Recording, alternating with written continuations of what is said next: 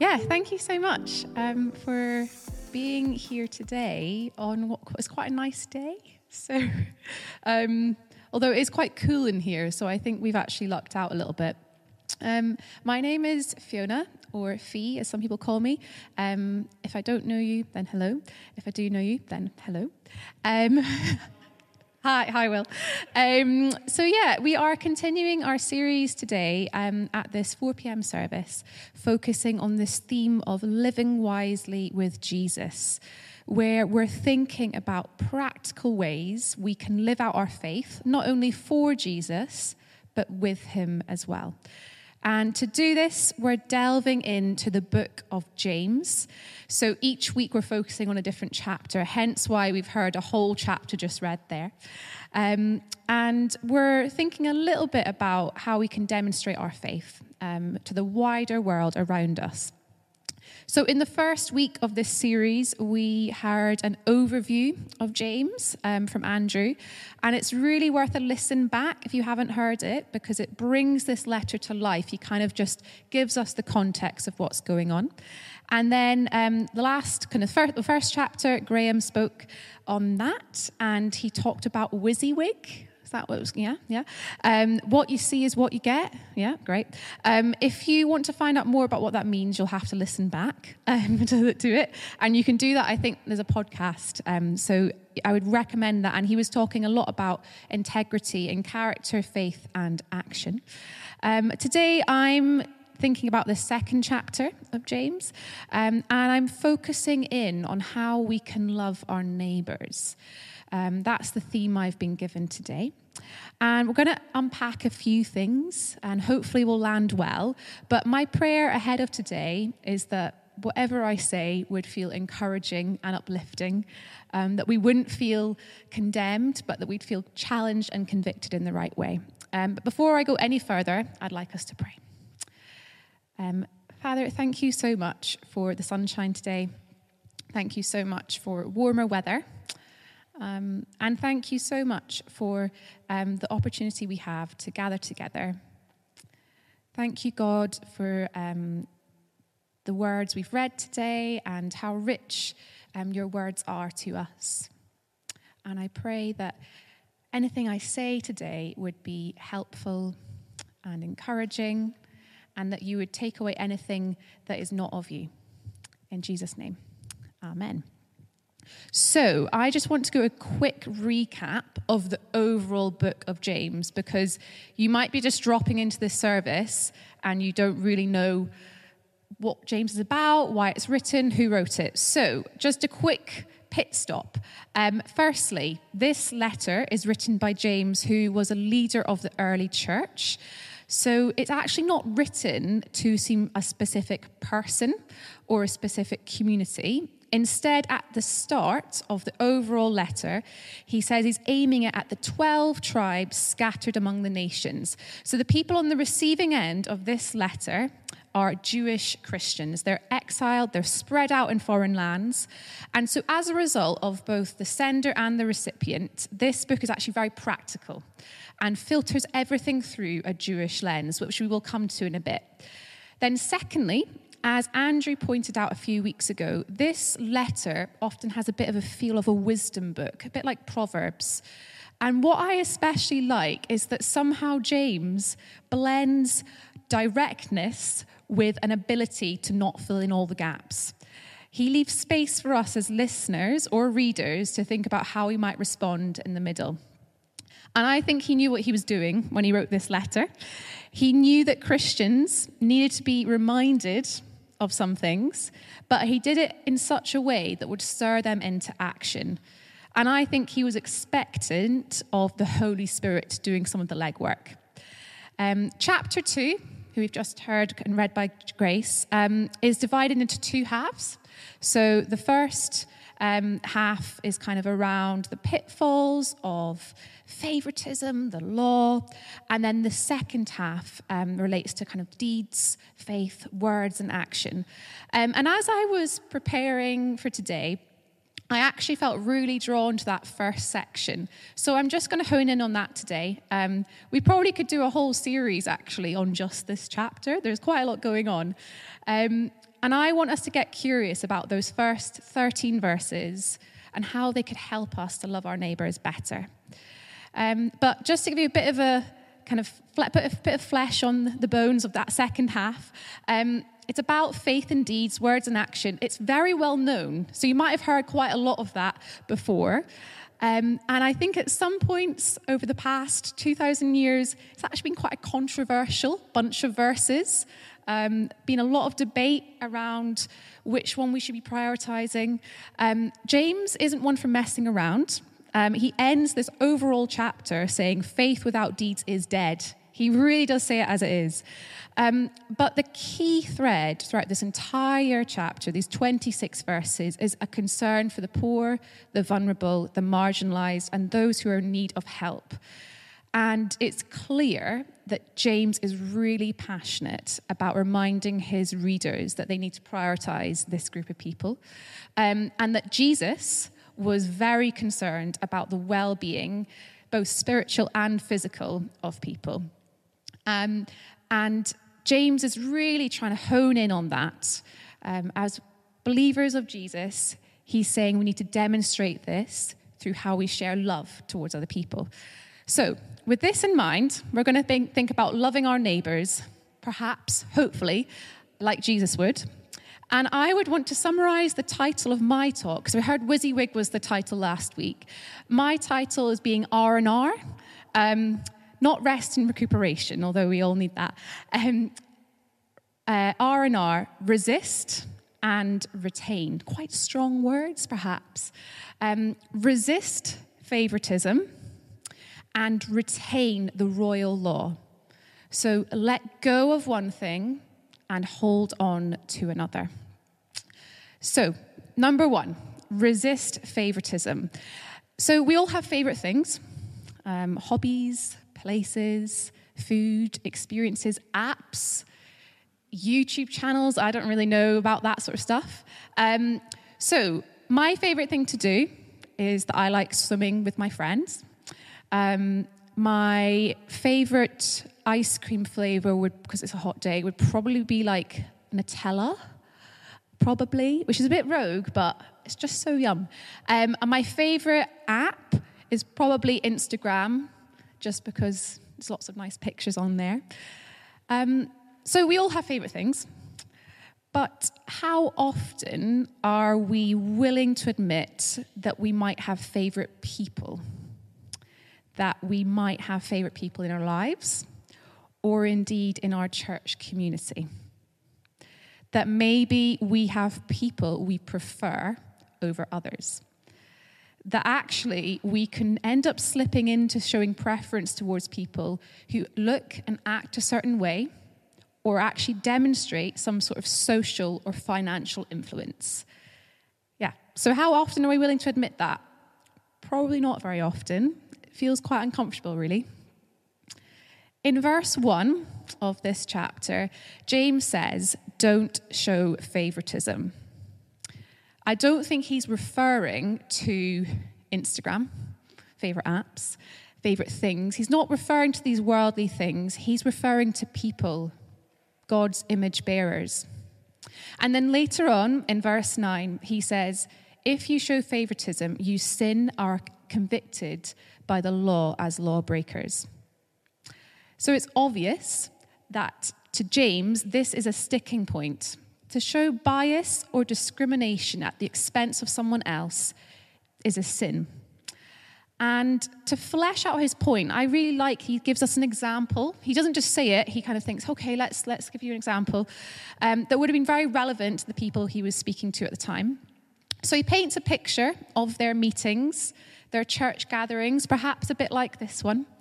And he gives us two types of people who might have attended these. So you've got on the one hand the man wearing fine jewelry and clothes, maybe regarded quite a lot of high status. And then you've got on the other hand this poor man who's described as wearing shabby clothes. And he contrasts the treatment and attention these men are giving. One man is prioritized, the other is not. One man is offered a seat, the other is not. One man is noticed, the other is disregarded. And it all comes down to their worldly influence and status. Preference for one person comes at the expense of the other. Favoritism is linked to what might, someone might be able to offer rather than who they are in Jesus' eyes. James seemed to suggest that the Christians he's writing to are slipping into this cycle. They're becoming judges of other people, deciding who wins and who loses. And I think we are often guilty of doing the same in our own church community and in other spaces we find ourselves. And yet, when we look to Jesus, he resisted all of this.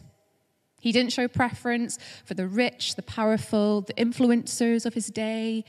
He associated with everyone, but the Gospels highlight his special attention towards those on the margins unmarried women, widowed women, the poor, the sick, tax collectors, children. Jesus was far more interested in someone's character than he was in their social status or their wealth. Loving our neighbours, according to James, starts with us refusing to show bias towards a certain group of people, instead, choosing to treat people equally so that preference doesn't cloud our judgment or make us forget those at the edges. So, first R, resist favoritism. Next one, second R, R and R. Um, I want to talk about retain. Now, that might seem like a strange word. Retain the royal law. If we were to think about that, like if we were to replace that with other words, we could say hold fast to, maintain, preserve, keep. Quite an active process, isn't it? Something, retaining something. Um, so when we think of laws or commands, I wonder what sort of connotations or words might spring to your mind. Um, if I'm honest, the sorts of things that come to my mind are restrictive, maybe manipulative, um, rules are made to be broken, um, maybe actually a bit kind of restrictive of my freedom. Um, and as I was preparing this sermon, I had this image of us letting go of our worldly bias, letting go of that favoritism, but actually that would leave our hands and hearts free to hold on to God's holy commandment outlined by James in verse 8, which says, If you really keep the royal law found in Scripture, love your neighbor as yourself, you are doing right. So James is referring to the whole law, the royal law of God, but he gives special mention to loving our neighbors as ourselves. So it's clear that he has a bit of a concern about this for the believers he's writing to. And mentioning this would have reminded these Jewish Christians of the laws given by God through Moses in Leviticus chapter 19. Do not seek revenge or bear a grudge against one of your people, but love your neighbor as yourself. And of course, when Jesus was asked about the greatest commandment, he said, Firstly, Love God with all that you are. But secondly, loving, we need to love others as ourselves. These two are the linchpins of what it means to follow God. And when asked who our neighbors are, I really like that Jesus doesn't give a blow by blow job description, person specification, definition. Instead, he suggests it's about the mercy we show towards others in times of need. And that's what sets us apart. I find it really interesting that James isn't honing in on that first command to love God. He seems far more interested in making sure the people reading or hearing his letter are reminded about that second commandment specifically. It seems like maybe, possibly, this is an area the Christians he's writing to are slipping up on. How much were they paying attention to the poor and broken were they justice seekers or status grabbers?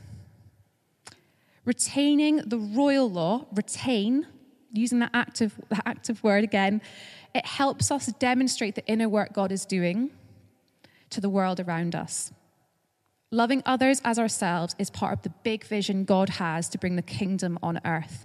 Showing care towards our own well being and the well being of others, we're giving people a glimpse of the care God has for image bearers, his people.